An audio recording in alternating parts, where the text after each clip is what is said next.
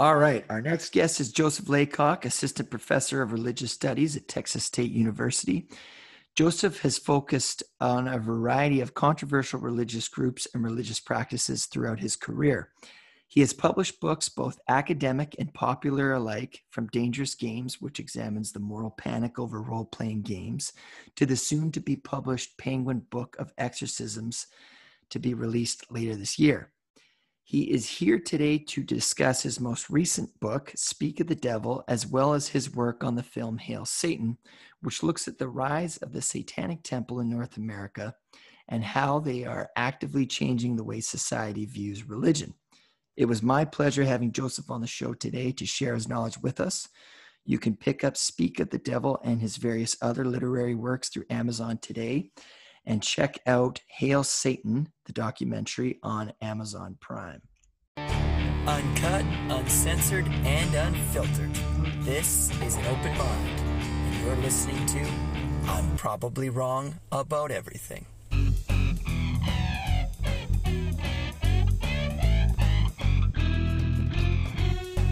All right, we got uh, Joseph Laycock with us. Joseph, how are you? I'm doing well. Thanks for having me. Awesome. I, I know when I reached out to you, you were on uh, you're on vacation. So uh, where did you where did you go? Well, you know, we visited my uh, my in-laws uh, in in South Carolina, and um, they're old, and we didn't want to accidentally infect them with corona and kill them. Yeah. So we did a very very careful road trip across the the South, and then on the way back, we could relax and kind of enjoy ourselves a bit more. Because you're based out of Texas, is that correct? That's right. Yeah. Yeah. How, how has Texas been with the whole coronavirus thing? Well, uh, right now we're a bit of a hot spot. Um, our numbers have started to go down uh, again, but you know, after New York and the East Coast had had their spike here in what they call the Sun Belt, we started to have uh, our spike. Um, I drove recently through Georgia, Alabama, Mississippi. The Texans seem to be doing a better job wearing their masks. So maybe that will pay off. Uh, we'll we'll just have to see. Yeah, because we're we're here in Vancouver, in uh, British Columbia, on the west coast, and we were doing really well. And then all of a sudden, it's like, well, a spike for us is like a hundred, whereas in some places in the states, it's like a thousand a day. So you know, for us, that's a big number. But you know, we're trying to figure it out because we're getting ready to go back to school. So yeah, yeah. Now you wrote a book it's called Speak of the Devil. Can you tell us about that? Sure. So this is a this is a book about a group called the Satanic Temple, uh, which is not to be confused with the Church of Satan. Those two groups actually uh, have a have a rivalry going. When I tell people I wrote a book about the Satanic Temple, I say it's those guys who wanted to put a statue of the devil up at the Oklahoma State Capitol, and then everyone immediately knows who I'm I'm talking about. So, so I've been covering this group almost since its beginning in 2014 for a, a, news magazine called Religion Dispatches. And I eventually decided that I had enough to say about it that I wanted to write a book about it. And so, as a as a scholar of religious studies, this book does two things. One, I kind of just wanted to set the record straight about this group because there's a lot of things that are said about them, like that they are literal Satanists who sacrifice babies to Satan, which which they're not um, and also that this is entirely a, a, satire and they're not serious at all, which I don't think is true. So partly it's just giving a history of what is this group and how did it come to be and, and what do they believe in. But what's interesting to me about them is not that they're Satanists; it's the way that they are talking about religion. Because under under the American Constitution, a lot is at stake on whether or not something is a religion because the government has to be separated from religion and people have a right to practice their religion. But religion is never ever defined. No one ever says what religion is. Uh, and and so because of this group stepping up and saying we are Satanists, we have to be treated like any other religion. This has kind of thrown a wrench into the way Americans talk about this word religion. So for the first time, I've seen um, conservative Christians in response to this Satanic Temple saying, "I don't like religious freedom religious freedom is bad. It's not something we should have anymore. Now they loved it until the Satanists showed up, right? And then I've seen people who said, well, I was always an atheist, but now I think of myself as a religious person because Right. I've adopted the religion of the Satanic Temple, and now I like religion, and I realize religion can be a, a, a good thing. So to me, that's much more interesting than Satanists themselves. Is the way people are talking about this concept differently than they than they were before. So the way that when I saw this movie, Hail Satan. Now, were you were you involved in the making of that film at all? Uh, so Penny Lane is the director, and she's done a bunch of great documentaries. She reached out to me um, as part of the research phase because she had seen some of the things that I'd written on the Satanic Temple, and I, I did film some things with her in Salem. That was all left kind of on the cutting room floor. Um, so I'm I'm technically in the background in some of the shots, but I'm not really in the in the movie. Well, because yeah, I, I saw that film, and the way I see it is that predominantly the members of the and, and excuse me, I'm gonna I'm gonna confuse these, so please correct me. It's the church. Is it? They're the Church of Satan, correct? They're the Satanic Temple. Satanic Temple, right? And the Yeah. Church of Satan is something different, which I'll bring that up in a second. But the the Satanic Temple, they're all atheists. Is that correct? Pretty much, right? So they have seven tenets, which is sort of like their, you know, Ten Commandments or something like this. Um, and and one of them is basically we only we only believe in things that there is scientific evidence for, and actually the the best available scientific evidence. Um, so most of them are atheists, right? They would say there's there's nothing kind of supernatural. We don't believe in any mysterious forces. Now I talked to them and they said, well, it's not like we're going to kick you out if you believe in God, right? If you, if you, but we're not a mystical religion, right? We're never going to have arguments about, you know, sacraments and is this blessed or, or, or, something like this. That's not what interests them. Um, so, so that's one way that they are kind of challenging public ideas about what a religion is, because a lot of people assume religion is about God, or it's at least about supernatural beings. Um, but not all religions uh, actually fit that criteria. Right. Well, I I, I did an interview with uh, Marq de Villiers. Have you ever heard of him?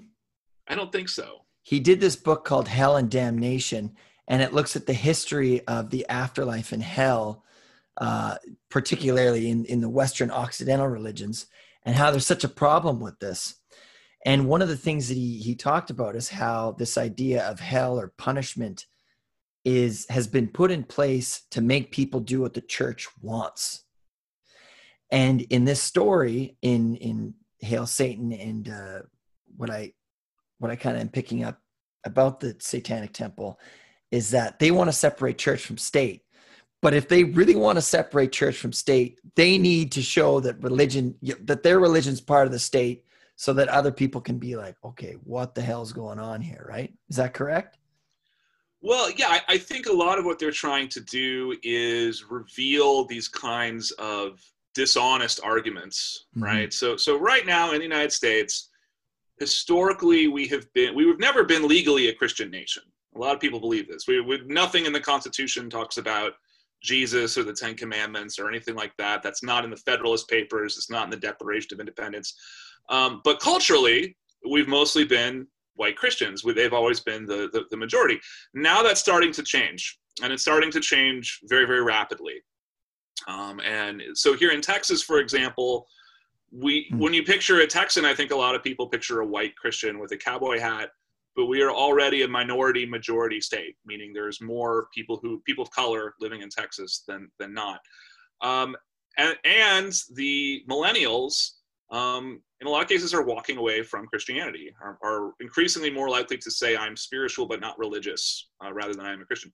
So in response to this we have seen things like ten commandments monuments being erected at state capitals and things like this. And, and i really think that this is an attempt to kind of use the power of the state to kind of keep the christian cultural um, power structure in place for as long as possible. And they can't just come out and say well, we're a Christian nation. That's why we're putting up this Christian symbol where we make laws. You know, they make these arguments like, well, this is about this is about history or something like this, right? Or this is about the the, the Mhm. founding fathers, um, and they never just come out and say we want to basically make the government more Christian. And since they're not coming out and admitting that that's what they're doing, this is where the Satanic Temple comes in. And they say, oh, well, as long as we're celebrating all different religions on government grounds, you know, we would we would like to come in and celebrate Satanism too. And their first action was they literally said, if there's going to be a Ten Commandments monument in Oklahoma, we want this statue of Baphomet, this satanic uh, sort of idol, next to the Ten Commandments monument. And that was always what they wanted. They never wanted to tear down the Ten Commandments and replace it with Baphomet.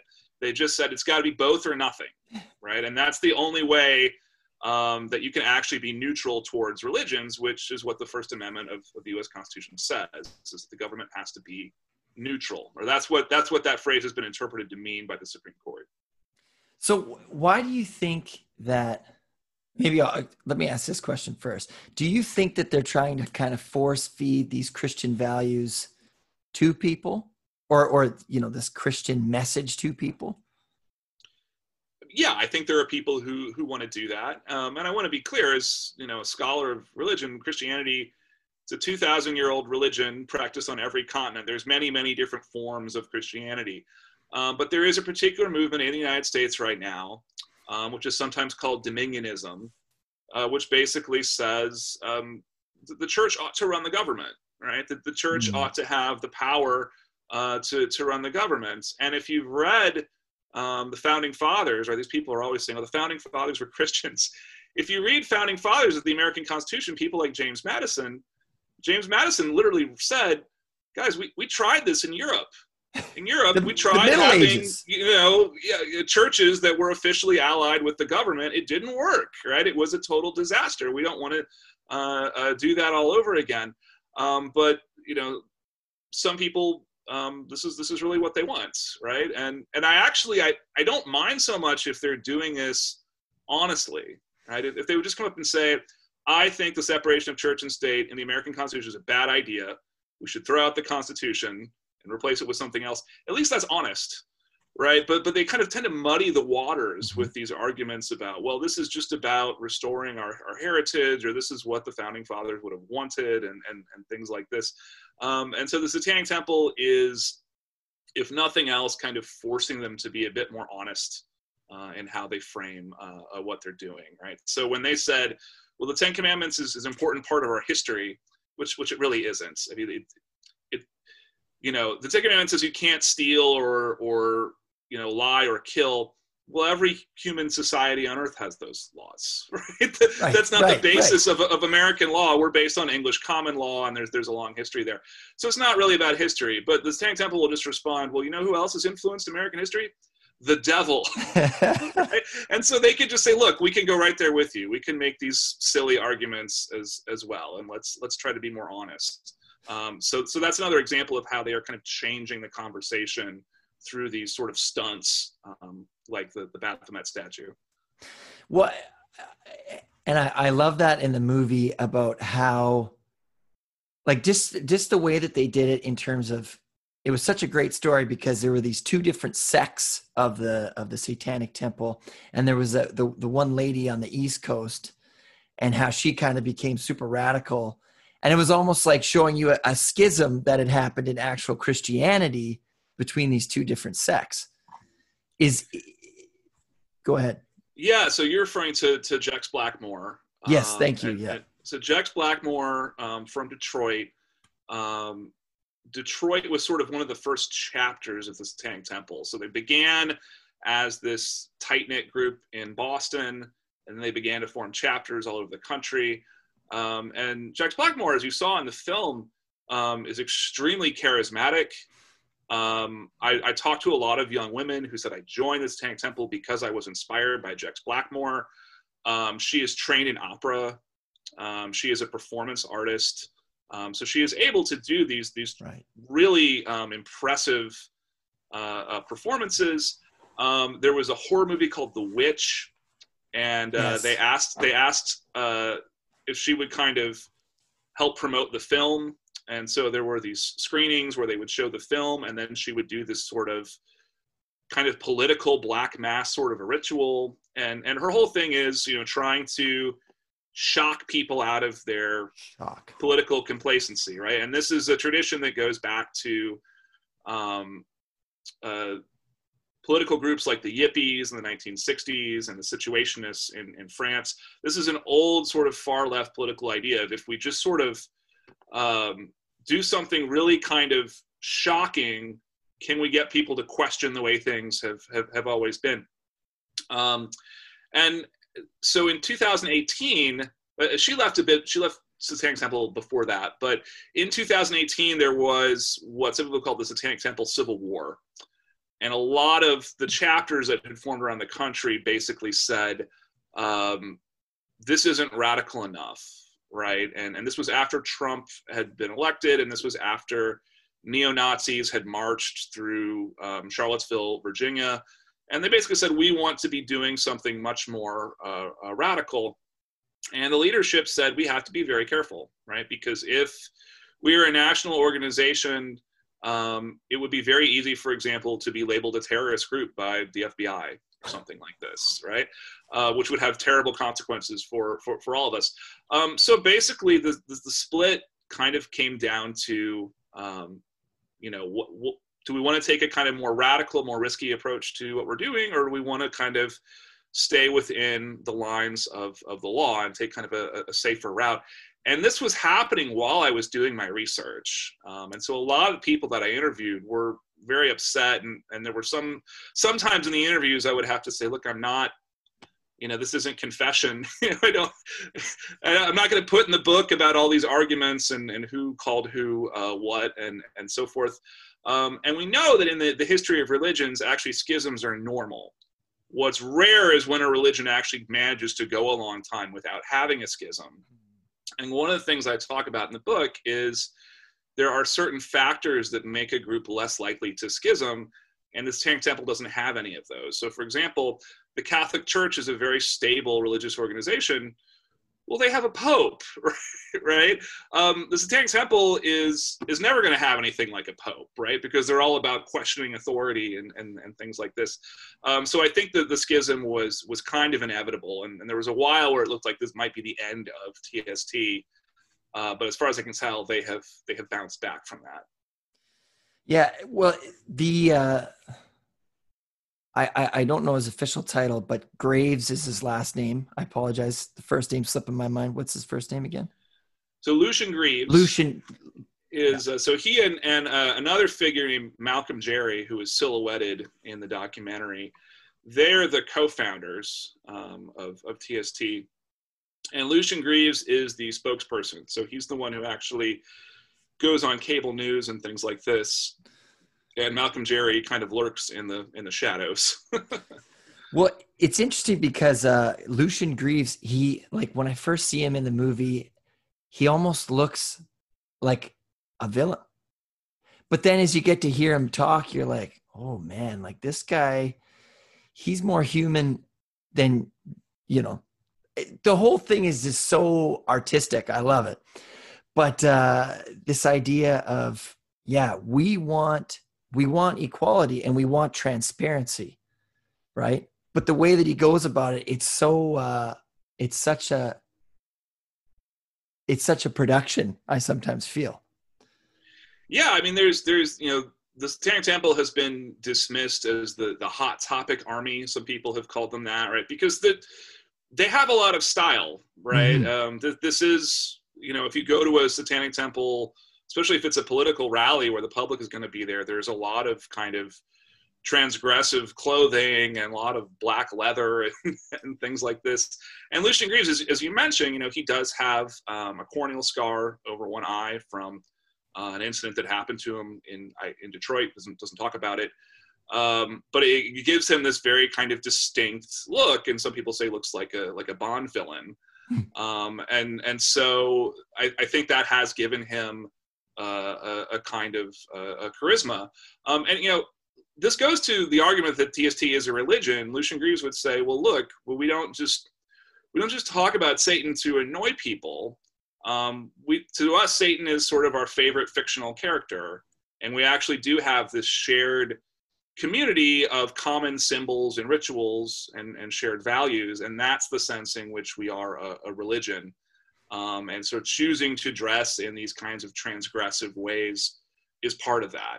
It's not a requirement, there's not a dress code, um, but it's it's definitely part of the culture.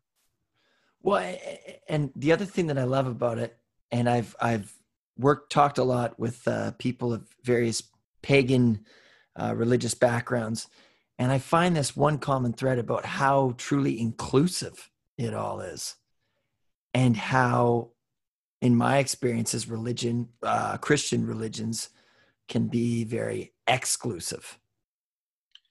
Yeah, so I mean, this is one of the big debates during the so-called Satanic Civil War. Is a lot of people said TST is not inclusive enough. As much mm. as we try to be inclusive, a lot of the leadership is is white, right?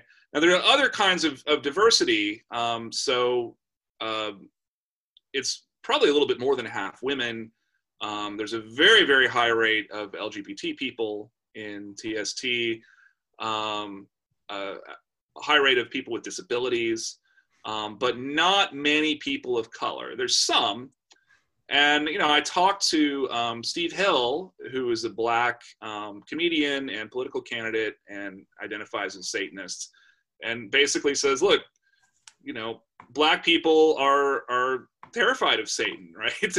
you know, the, the church is such a strong influence in, in the black community. There's just not going to be black Satanists. And he said, and also, we don't we don't want to wear your like chain wallets and your black combat boots. Like we don't, we don't like that stuff, right? So these are all uh, obstacles. And so TST had a debate about this, about kind of, you know, what, what can we do differently? And they said, well, what do you want us to do? Do you want us to send missionaries into black neighborhoods like the Mormons and try to recruit more black people? Right? Uh, and so what they finally did was they created a diversity committee, hmm. um, which is just kind of you know that, that way that sort of minority voices if they feel like hey no one else in my chapter is latinx or nobody else is black or whatever it is there's someone that they can talk to who can kind of um, improve things right um, and then when i was looking at factors about why do certain churches um, why are they stable why do they not have schisms one of the factors they actually found was if there is an ethnic component to the religion right so like um, Italian Catholics right. don't convert to other religions because they're right. like, I'm Italian, I have to be Catholic, right? So if you have a group like TST that is actively trying to become more diverse, um, sociologically, that's another factor that contributes to to schisms. That's such a good point. I I have a number of friends who are, are Filipino and they're like staunch Catholics, and you know they don't they don't even they don't necessarily practice catholicism but they're like yeah nope i'm a catholic and it's like okay and it's almost you talk about missionaries and how they went into these communities and they would do this you know noble work to bring in recruits again i'm not a religious scholar so i'm probably using the worst terminology but win the hearts and minds to win converts to keep the religion growing and that's why churches in the medieval days because I don't think even Jesus talks about uh, gays, but they said homophobia is wrong. And that's because gay people can't reproduce. So that's why it became a sin. And then it just evolved into uh, homophobia, right? Yeah, I mean, this is a whole other can of worms. I, I think a lot of historians would say our concepts of gay and straight simply did not exist in first century Palestine. Those were not categories, you know, that people thought was so literally nothing in the Bible is about gay people because no one thought in those in those terms. Um, but uh, you know, and of course, again, I said there's all different kinds of, of Christians. There are, of course, gay Christians. There there are yeah. um, uh, pro-LGBT uh, pastors and ministers and things like this. Um, but traditionally, especially in North America, Christianity has been pretty anti-LGBT, anti things like gay marriage. Um, and when organized Satanism began in 1966, it began in San Francisco. And so it was one of the things that was radical about it was it said, "Hey, you know, no one, no one is allowed to judge you or your sexuality, right? There's, there's no God, there's no one to judge you." and um, you know we're trying to emulate the fictional satan satan did whatever seemed right to him and, and we should do the same what is the difference between the church of satan and the satanic temple right so um, as far as we can tell for most uh, so the word satanism appears uh, in the 16th century after the Protestant Reformation. So Europe goes from being all Catholic, no other religion really in mm-hmm. Europe, to now we have two different types of Christianity, and, and then people kill each other for 200 years, right? And it's in this context that people begin saying, You are a Satanist, right? No, no, no, you're a Satanist. As best we can tell, there were no real Satanists. This was just a this Damn. was just a, a, a, dirty word, right? right. Um, and and you know, some historians have really said, well, there's like one guy in like Denmark in 1865 who said he was a Satanist or something like this. But generally, nobody stepped forward and said, I am a Satanist until Anton LaVey um, founded the Church of Satan in San Francisco in, in 1966. Um, and so when he did that, um, you know, he created this sort of official satanic religion and he invited the press to come watch him do satanic baptisms and funerals and weddings and things like this. Um, and it was an atheistic religion. So he said, "This is all we're doing satanic rituals, but it's it's therapy basically. Mm. It's psychodrama. We're kind of dealing with our parents, you know, cramming their values down our throats or something like this. It's not mystical. There's no supernatural um, uh, Satan. Um, and by you know, so so Lucien Greaves began as um, he had a you could buy a membership card of the Church of Satan. I, I, believe he had a membership card, but by the the 21st century, the Church of Satan was really just kind of a mail order organization. They didn't really have a lot of face to face meetings, and you know, there's like a newsletter and there's a Twitter feed, but they're not not doing much. So one of the the kind of impetus to start the Satanic Temple was you know Lucien Greaves felt, what's the point of having organized Satanism if you don't organize, mm. if you don't do anything collectively? Um, but the other big difference is that Anton LaVey was rebelling against the culture of San Francisco in the 1960s, which was very, it was the hippies. It was everybody thought Christianity is is, is going to die out soon in 1966. They were quite wrong about that, um, and so he he was rebelling against this, and he said, "Look, I don't I don't, I don't like all this peace and love stuff that you guys keep keep preaching, right? I I, I um I think it's more noble to have a kind of Machiavellian uh, uh, system, and so he read Ayn Rand, right? Ayn Rand was sort of mm-hmm. we shouldn't have social welfare. Everybody sort of should you know um, fight fight for what you have and, and things like this. Um, and so that set the Church of Satan to go on a very conservative um, trajectory right? And and has taken views that have been described as social Darwinism, right? Basically, oh. you know, if if you're not if if you're not smart enough or strong enough so that you're just on welfare, why should I pay for your, your welfare, right? Kind of kind of rhetoric. Um, and so TST is that that's really anathema to them, right? The Satanic Temple says no, we want to help everybody. We are a progressive organization. They do charity work, um, they do a lot of work to kind of raise supplies for the poor and, and, and, things like this. So that's one source of tension is the political difference. But the other one is that the, the, the Church of Satan is much older, and much more established. And of course, Anton LaVey wrote the Satanic Bible, which you can find in any bookstore in North America. So they've been around a long time, but they have been kind of completely eclipsed by the Satanic Temple because the Satanic right. Temple makes headlines – every month for all of the stuff that they're that they're doing. Yeah. They're, they're they're so active. Um, and the Church of Satan has said, well, you shouldn't we shouldn't be activists, right? That's not what we're supposed to be doing. You guys don't really understand um, uh, uh, Satanism. So there's possibly some jealousy uh, there. And to be fair to the Church of Satan, every time TST does something, the headline half the time says Church of Satan. Yeah, yeah which has got to be just incredibly uh, frustrating for them. So I, I, am somewhat sympathetic to their, um, you know, their their frustration with this Satanic Temple. Well, I mean that's that's really good because, I mean, I, I myself, you just heard me. I, I called it the Church of Satan when we were talking about the Satanic Temple. So what what drew you into this? Because to me, this is fascinating. What brought you into it? Well, I have. Uh, I have a background covering kind of strange, unusual groups. I edit um, a journal called Nova Religio, um, which covers things like Scientology and Wicca and um, you know the Branch Davidian siege that we had with David Koresh here in mm-hmm. Texas. Um, and I think these things are really important to cover because, as, as the Branch Davidian siege showed, um, lives are on the line right? We, I, so I, I think these things have to be covered in a very responsible way, and we tend to um, sensationalize them in the media. And and to be frank, that gets people killed. Um, getting everybody really excited about you know the cults are coming to get us um, leads to very dangerous, very very bad things. We need smart people um, studying these things, uh, but also you know I am trying to build a, a career for myself. It's very hard to get a tenure track position in the humanities. Um, and so I'm looking for groups that nothing has really been written about yet. Um, and so TST um, fit, fit the bill. Um, and, and there's lots and lots of news articles about TST, but they're all very shallow and often yes. inaccurate.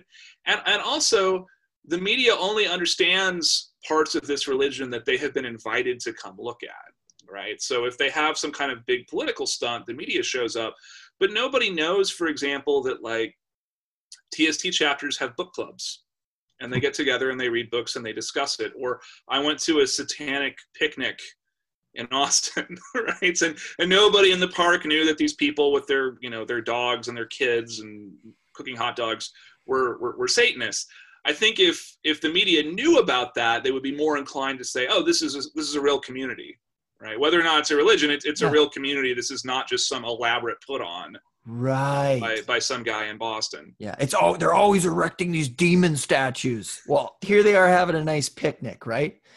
And it, it, it kind of, it's that what's that word when? uh Shit, I can't think. But anyways, their idea of what it is, it does it just clashes with what their idea is. Exactly. And, and the hilarious thing is there's only one statue of Baphomet and they they they put it on a truck, and so that that statue has showed up in Detroit and in Little Rock, Arkansas, and it's currently in, in a shed in Salem, Massachusetts, and you can go see it and take your, your picture with it. Um, but I've seen, you know, petitions by people who think these statues are permanently installed all over America, right? And they say, oh, well, there's one in, you know, there's there's one in Little Rock, and there's one in Oklahoma, mm. there's one hmm. in Sabrina, New York, uh, there's no such place as Sabrina, New York. I think they got it confused with the Netflix show uh, the, about Great Sabrina, the, the teenage witch. so, so that's kind of the level of misinformation. So that was one of the reasons to write this this book. Or I have students who want to write a research paper on the Satanic Temple, and there just isn't much peer-reviewed mm. information out there right now to do the research paper. So this is the book kind of sets a baseline for further analysis of this group. So what is we always talk about you know what's the thesis statement of this book? Right so as this if there's a thesis statement i think it's that we should pay attention to this satanic temple because they are changing the way that we talk about this term religion. Um, and, and i try to really explain this to my students but because there is no legal definition of what is a religion there is a lot of power at stake in defining whether something is a religion or not. So, for example, when Christians put up Ten Commandments monuments on a on you know on a state capitol, they say, "Well, no, no, no, no, this isn't a religious thing. This is a mm-hmm. history thing, right? right? Not religion, history." When the Satanists say, um, "We believe we have a religious belief that our our bodies are inviolable and you cannot make us go through these long waiting periods to receive an abortion. Um, they say, well, wait, wait a second. You guys are not a religion. You guys are a political group, right? right? And so there's every day in America, people make these these subtle distinctions, like, well, that I want this to be a religion, so it's religion. I want this to not be a religion, so it's it's it's not a religion.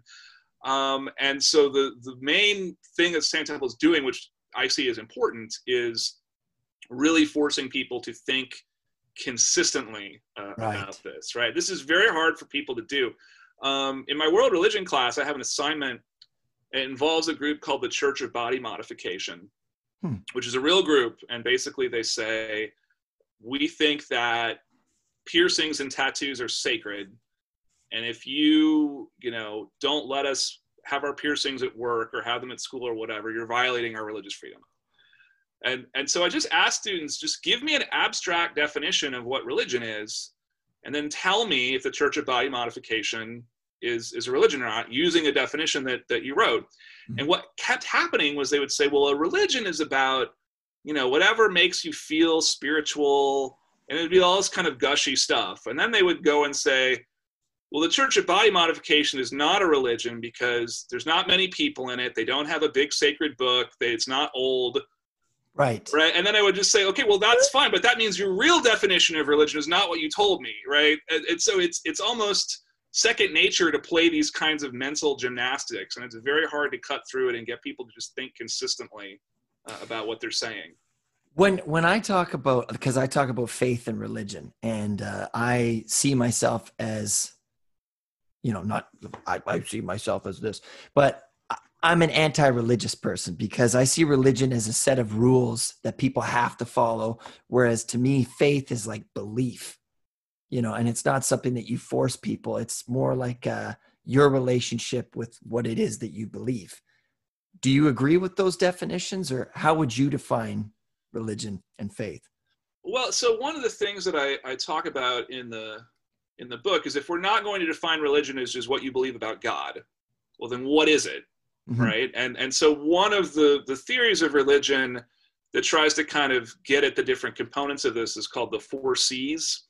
Okay. Um, and so the the four C's approach, you have um, creed, which is just we believe the following things in this religion. Um, you have um, community, which is the community. Um, you have cultus, which is just the rituals um, that that you do in this. Oh gosh, and then there's a fourth C, uh, which is code, which is sort mm-hmm. of you know if you are in this religion you you you must do the following things. You, you can't do the the other things. And the argument is basically when you have all these four things together then it's a true um, religion right? Um, and so with the satanic temple um, you know they're not they're not big on rules but definitely they they have a code right? If you say well i you know i i hate gay people or something like mm. that right? I, I want to persecute them um, they say, well, the first ten is we have to be compassionate to everyone. So if you right. think that gay people are not worthy of compassion, that's that's breaking the code, right? You, you, you can't be here. Um, they also have kind of a creed, though, um, in that the seven tenets talk about justice. And I talked to Malcolm Jarry, who um, wrote most of the seven tenets, and he said, "Well, justice isn't something that actually exists. Like, I can't, it's not a scientific concept. I can't go out and touch justice." We just believe in right. it, right? We just believe that there is this thing in the universe called justice, and we pursue it, and we know we'll never reach it. Um, but we get so the more he talked about justice, the more I began to say, well, this isn't supernatural. It's not like God, but it is transcendent. It's something beyond this world that you just believe in, right? You, you just have faith in it. Mm. Um, because you know you could argue, well, there is no justice. It's a dog eat dog world. Um, this is a fantasy, right? Um, there's people argue that, right? Um, Sam Temple says, no, no, no. We we believe in justice. So once you understand what that really means, it starts to seem more like, you know, this idea of faith that we normally associate with a religion. Wow. Well, you're you're you're reminding me of the book. Uh, have you read *Sapiens* by Yuval Harari? No, I haven't. Well, he talks about this idea of stories and how we've created stories, and that's helped us to expand from you know our, our tribal uh, communities to something much more global, and that's because we create the story of justice and rights and rules. But really, when you strip those things down, you know, it is just a a dog eat dog world. But then, if you did that, you wouldn't we wouldn't be here today. So it was based on these rules, these stories that we were able to get here and expand ourselves. Yeah, and this is another point that the Satanic Temple makes, is they would say, you know, we don't believe that Satan is literally a fallen angel or mm. that there hmm. was a war in heaven, but this is a this is an important story, right? We we take value in this story, especially because the story is really not in the Bible. Nowhere in the Bible is it, is the story appear, right? Um, you know, some Christians would say, well, there's little hints of it here and there, but really it's not in there. You, Genesis doesn't begin, and, and, after God created the world, Satan got mad and there was a big fight. Right? this is not in there. Um, but where the story is told is in things like Milton's Paradise yes. Lost, in the work of the Romantics. And in that work, it's a much more sympathetic reading of the devil, right? As sort of this was a guy who, if nothing else, was very, very brave. Right? Yeah. If nothing else, uh, really made a stand for what he believed in and, and didn't didn't back down. And so, to say, even though this is not a literally true story, it's not history. We we find meaning in it. It's it's meaningful to us. Yeah, he's he's the rebel. He's the anti-hero. He's the uh you know, what's that book? Not Slaughterhouse 5, but it's uh shoot. I can't remember. Anyways, but he essentially had this oppressive seat, you know, boss above him and he was like, "Dude, this sucks. I want to do my own thing." And we can kind of resonate with that story, right? So you also talked about the satanic panic there's a book that I'm reading right now called White, Fragil- White Fragility. And I think that this ties into the shock value behind the Satanic Church. Have you uh, have you heard about this book, White Fragility? Yeah, I've heard of the book. I haven't had a chance to to, to read it. What? So when we talk about uh, class and you know social political identity politics, does this does the Satanic Temple tie into this? Well, sure. I mean, they are. You know, we we're in we're in this very strange political times where we have, um, on the one hand, you know, gay marriage was illegal in many parts of the United States, you know, five years ago, right? Um, the idea of being a transgender person was uh, widely mocked 10 years ago. Right. Um, so those changes are happening very fast. And at the same time, we have literal Nazis you know, patrolling our streets with assault rifles, right? I, I just saw a, a, photo someone posted of a guy with a swastika face mask and a big gun on his hip a gas station in America.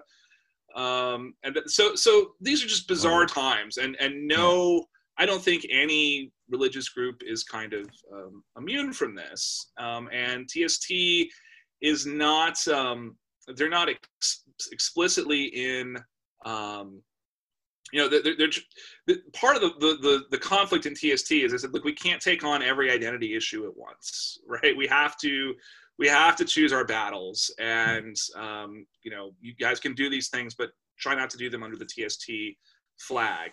Um, so reproductive rights are a big issue for them. LGBT rights are a big issue for them.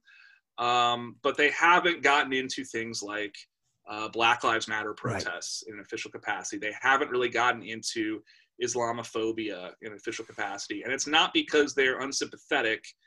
It's it's simply because they have limited resources and they are really trying to be very strategic. Um, Malcolm Jarry, in my conversations with him, he really is like this chess master, right? He's he's mm. extremely strategic about everything um, that that he does, and strategy and passion are not always a good mix, right? So you have a lot of people saying, you know, black people are being murdered in America now. We have to do something immediately. And you have the strategist saying, well, that's okay, but don't don't you know bring your TST flag or whatever to go do this. And and that's that can be enraging, right? They say, what do you mean I can't do that, right?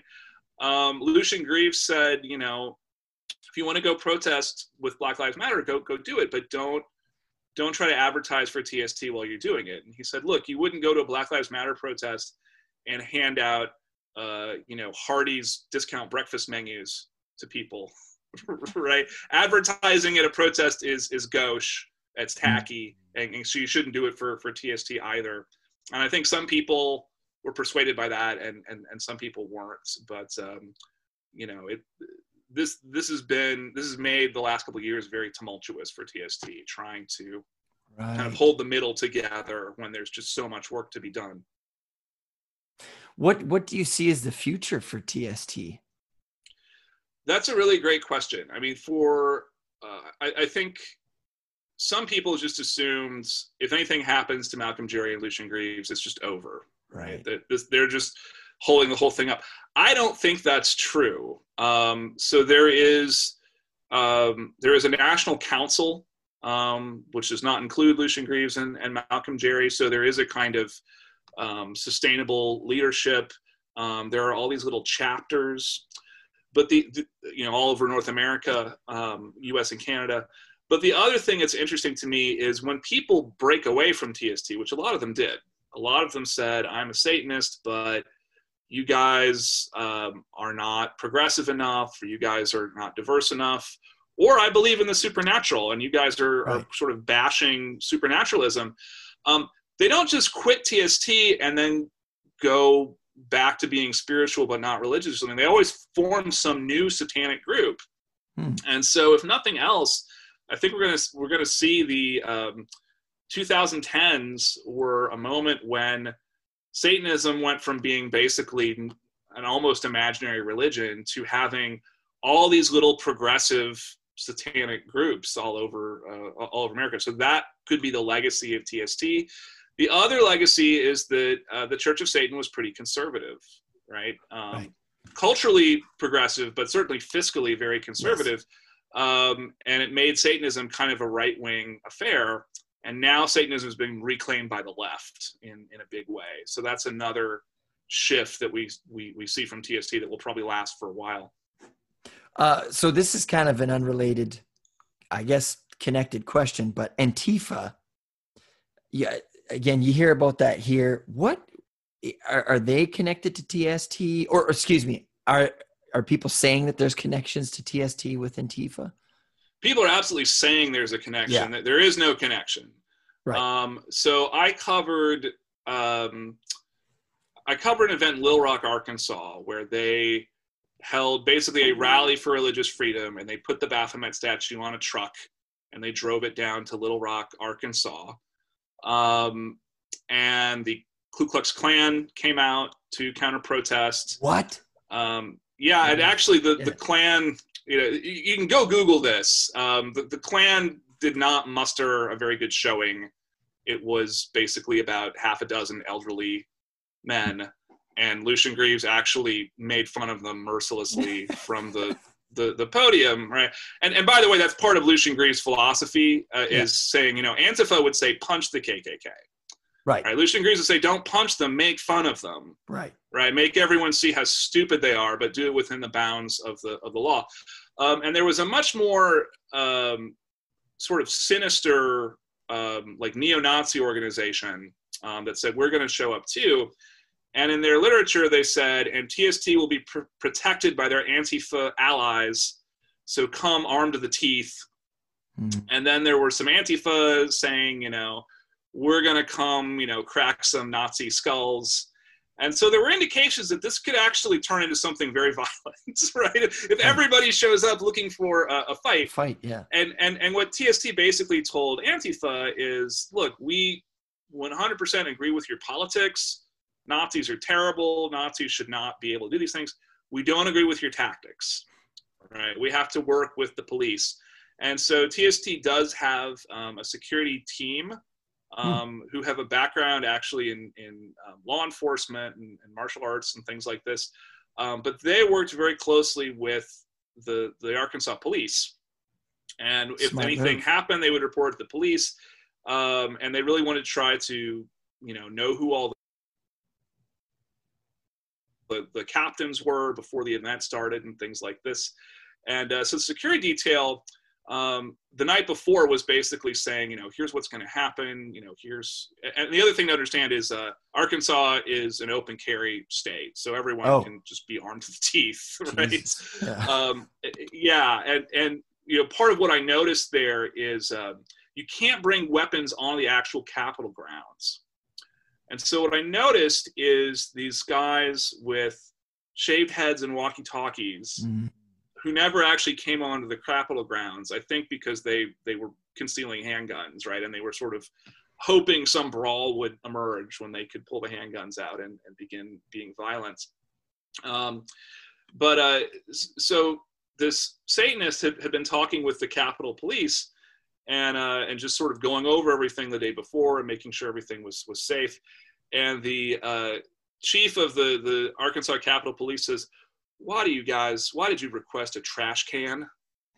And he said, because after the rally, we're going to pick up any trash so that we leave the place cleaner than, than we got there. And he's like, you're not going to put blood or nothing in the trash can. and then uh, the Satanists all start laughing, and the security says, well, hold on, guys. To be fair, we do some very strange rituals. Like that was a fair question to uh, uh, to ask. But in the end, everything was was okay. And Antifa did show up, uh, but they they did not do anything violent. They hmm. handed out flyers with pictures of, of people's faces. The following people are known white supremacists, and tell us if you see them, uh, things like that. But that's within the law. So right. fortunately, the the rally was completely uh, uh, nonviolent. Well, now you you would know this better than me because this is me looking at it from a distance.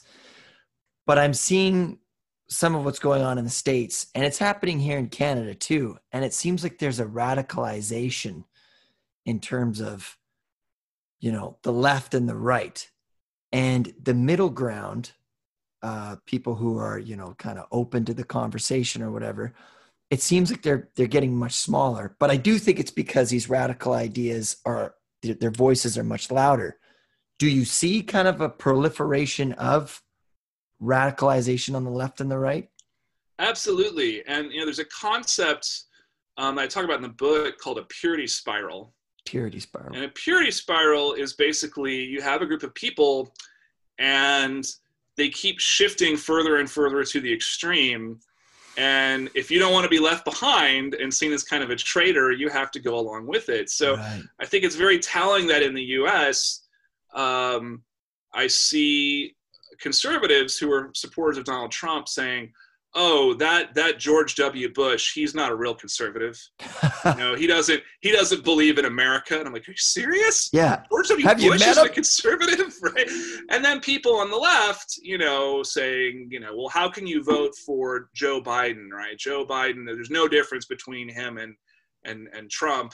Um, or or you know how can you how can you even um, you know want to reform the police. We have to abolish the police and and, and things like this.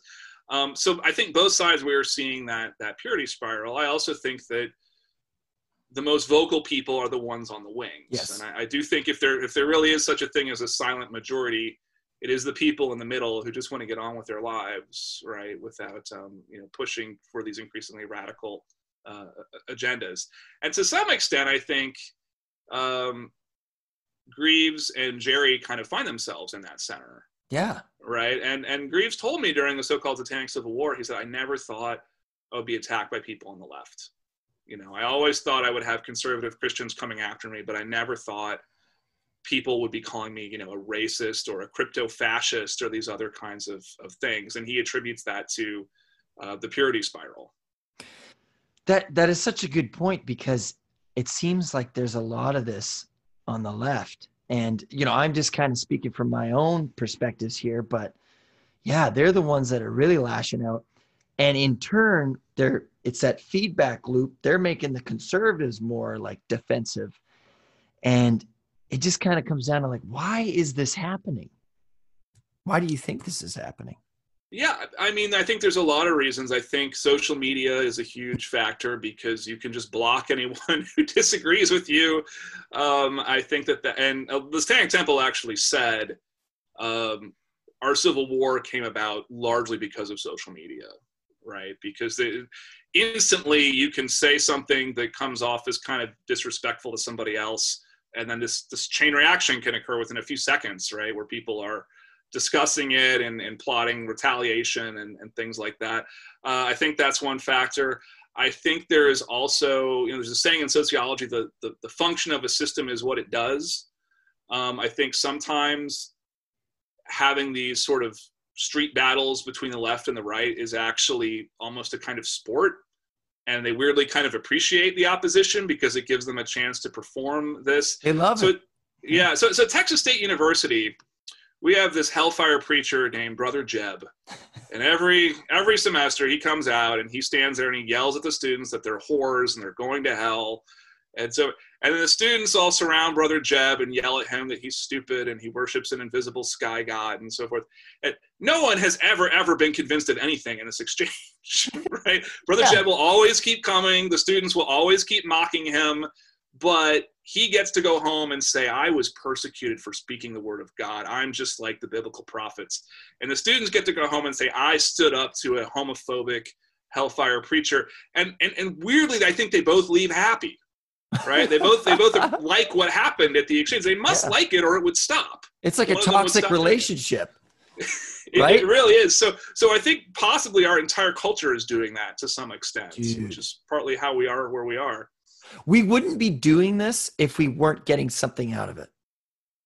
I think that's right. I don't want to be totally cynical. Like I think that police reform in America is Mm. important. That's something that I would like to see getting out of it. But I do think that for some people, the point is to have this performance of, you know, there's this term virtue signaling, right? Um, not everyone who is aspiring to virtue is virtue signaling, but sometimes that happens, right? And sometimes people say, well, you know, you signed a petition and called your congressman, but I went and, you know, got pepper sprayed by the police or something like this. And, Right. and again, I don't want to belittle. This is very serious. One of our students at Texas State um, was was hospitalized um, in a protest here here here in Austin. Um, but but there is this performative element to Yes. it that I think has to be acknowledged. yeah. I'm I, I'm more uh wait, do you ever watch South Park? Yeah, The the what's his name? The social justice warrior? Yeah. I mean, South Park is again. I think kind of speaks to that sort of politics of the middle, right? Of sort of mocking mocking both sides. Yeah, and, and, and I think that, that that is so good because not to you know not to virtue signal myself, but I feel like I'm on the middle and I'm watching both sides. Like I can't stand to watch CNN anymore. It's like oh my god, they're always pulling things apart. Just like I can't watch Fox News, but the voices in the middle, I we got to get those out more because then the other people are going to say, okay, it doesn't just look like this or that. So.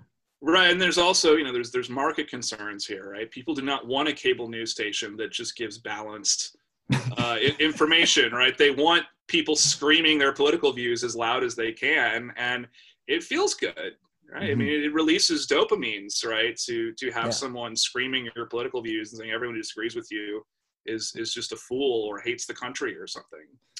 We love Um, drama. And and CNN, you know, of the three big American cable news stations, had the worst ratings until they said, okay, we're going to get our fists in this too, and we're going to get Oh. really partisan, and then the ratings started to go up. Wow. That's that's one way of looking at it. Well, I, I am just looking at the time here too. And so what's you, you've talked a lot about TST. Now, a little bit about you. You've you've written about uh we are talking about it beforehand about the role playing games and how there was a satanic panic of the 90s. Can you share us a little bit more about that? Sure. So in the 80s and 90s, it was widely believed by law enforcement and social workers that secret, powerful satanic cults basically ran the whole world. Hmm. um, and that they were um, sort of brainwashing children into being Satanists or into committing suicide through you know music videos and movies, but especially role-playing games like Dungeons and Dragons. And there was a big panic about this. Um, and at the height of it, there were actually politicians saying, you know, if you vote for me, I will make it illegal to play this game, or I will require um, federal agencies to, to put a warning label on it that it that it causes suicide. Um, and so my book dangerous games is sort of looking at why of all the things that christians could be upset about in the 80s and 90s were they focusing on a pretty innocuous christian game but also a game that kind of under the surface has a lot of christian elements to it if you've ever played dungeons and dragons you know one of the the, the main characters you can play as a, is a cleric as, is someone whose power comes from their faith right? Uh, and who can heal people with their faith and things like this is because the people who created the game were christians.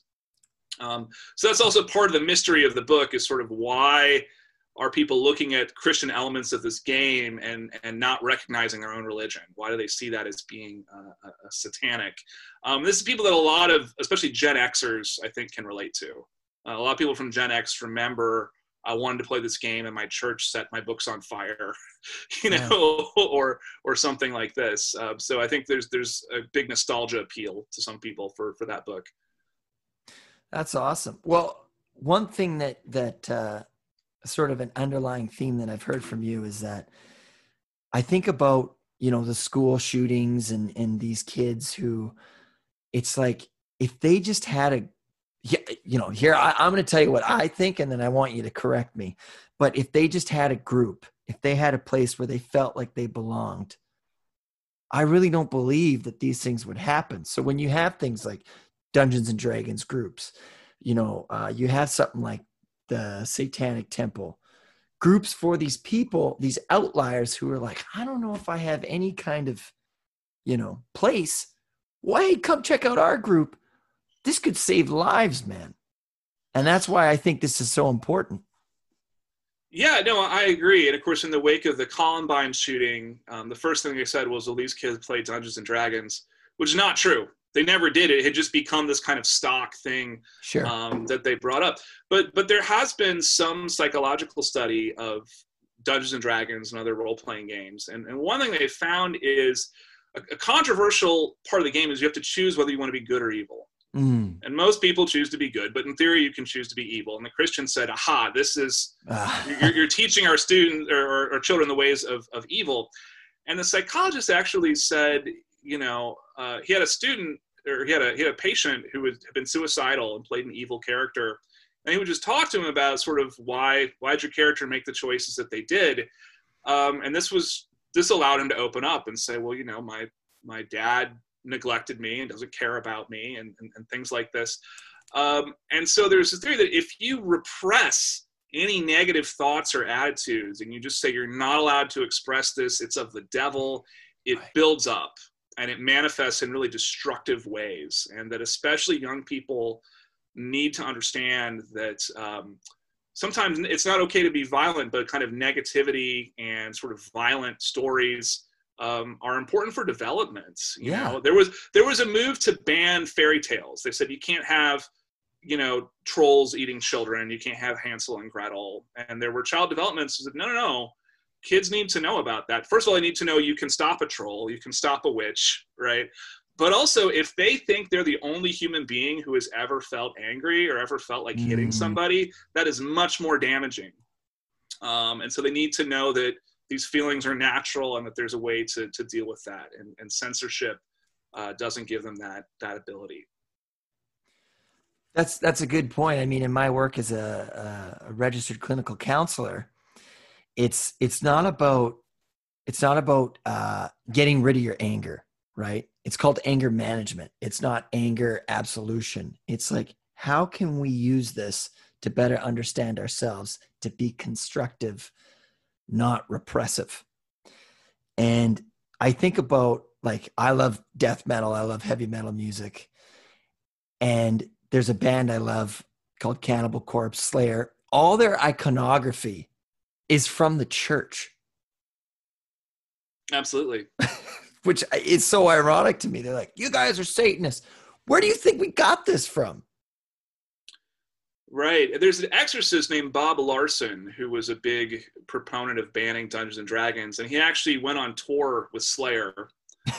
Uh, and again, it's that it's that symbiotic relationship, right? Because Slayer could say, "Look how pissed off this preacher is about our music," and then he can say, "I want to tell my congregation about just how evil it was going on tour with Slayer."